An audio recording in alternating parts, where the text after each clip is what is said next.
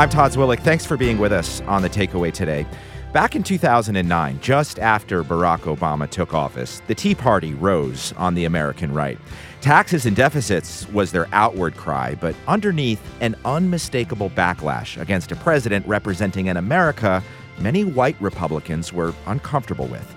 All this week, we're looking at the future of the Republican Party, and that little look into the past there was important because the Tea Party of 2009 hasn't gone away. It's morphed and mutated and expanded and now has taken over the GOP. Hi, I'm Bill from Fort Worth, Texas. I believe there's been a split of the Republican Party. I believe there is now a nationalist party and a Republican Party, one that's very far right and one that's center right. The sooner we stop kidding ourselves about that, the sooner we can move on as a country.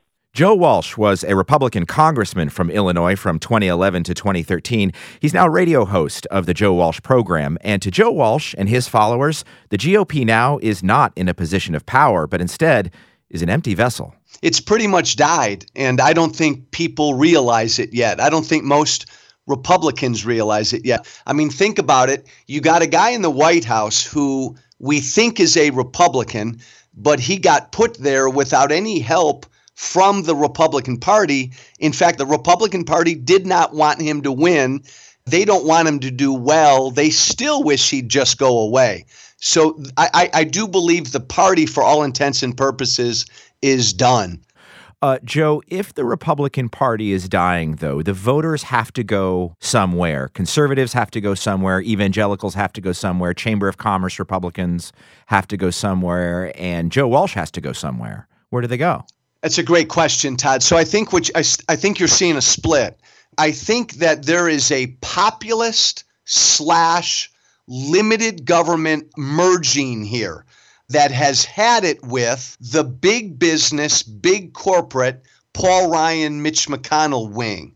Trump has tapped into the populist anger, and Trump's nothing.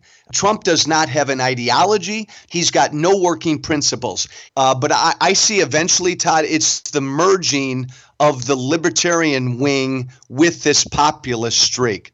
How important is ethnicity in that merging, Joe? How important is race? A big feature of Trump's embrace of the alt-right, of Steve Bannon, even tweeting some of the videos that he tweeted the other day, has to do with white ethnic identity in this country. It just does. It's not the only feature, but it's one of them. How important is that?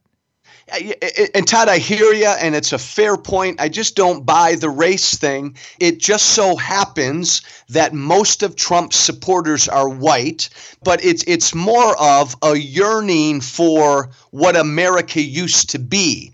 That's not a race thing. It's just I want right and wrong back.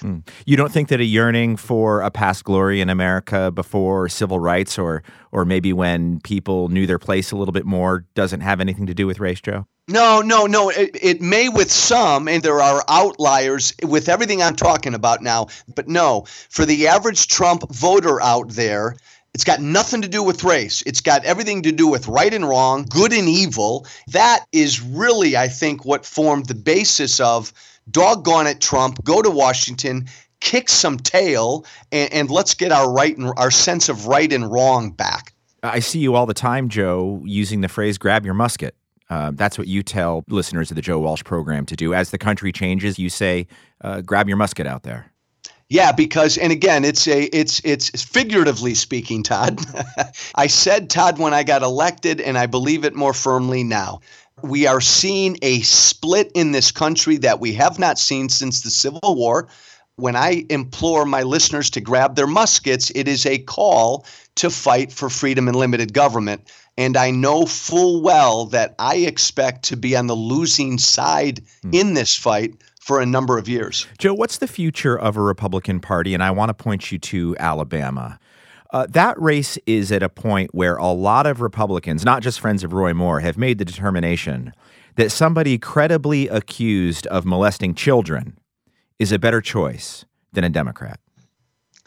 Yeah, you know, Todd, and I came out pretty strongly, I have, in support of Roy Moore. I don't know Roy Moore, but the average Republican voter in Alabama will vote for Roy Moore because he's been accused of things, but just because you've been accused of things does not mean you're guilty.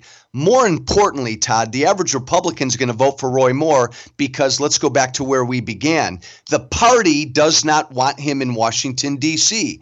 That, more than anything, is driving the average Roy Moore supporter to the polls. What, you're telling me Mitch McConnell doesn't want him there? That's what they did to Trump, then I'm going to support him. So what does that very thing tell you about the future of this party? You say it's dying. What does it become? I think you will see a formal split in the party. Todd, I think you're going to see a viable third party and a viable fourth party in America within the next 4 years. I think the split in the Republican Party is going to come first. I enjoyed your discussion last week on the Democrat Party. The split in the Democrat Party, I think, will come after the split in the Republican Party. So the split in the Republican Party, Joe, it looks like what? Paul Ryan and Mitch McConnell are in the Chamber of Commerce, new Republican Party. Joe Walsh is in the populist Musket Party? Yeah, it looks like, go back to the Whigs and the birth of the Republican Party.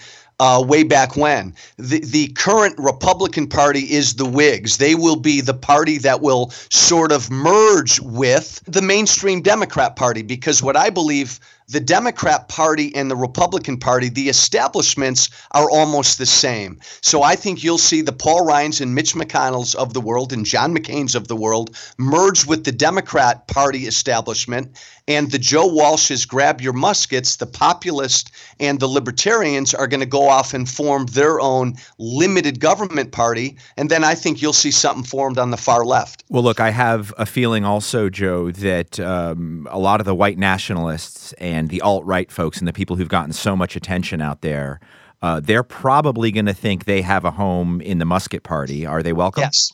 No, they're not welcome. Not at all.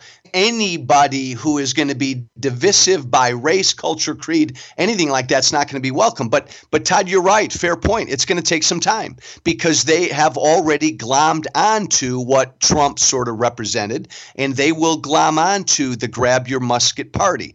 But we've got to be clear that we believe in freedom, tolerance, and limited government. If you're looking for an all-white America, take it somewhere else. Joe Walsh is a former Republican congressman from Illinois. He's host of the Joe Walsh Program and possible future leader of the Libertarian Musket Party after the Republican Party dies, which he predicts. Joe, thanks.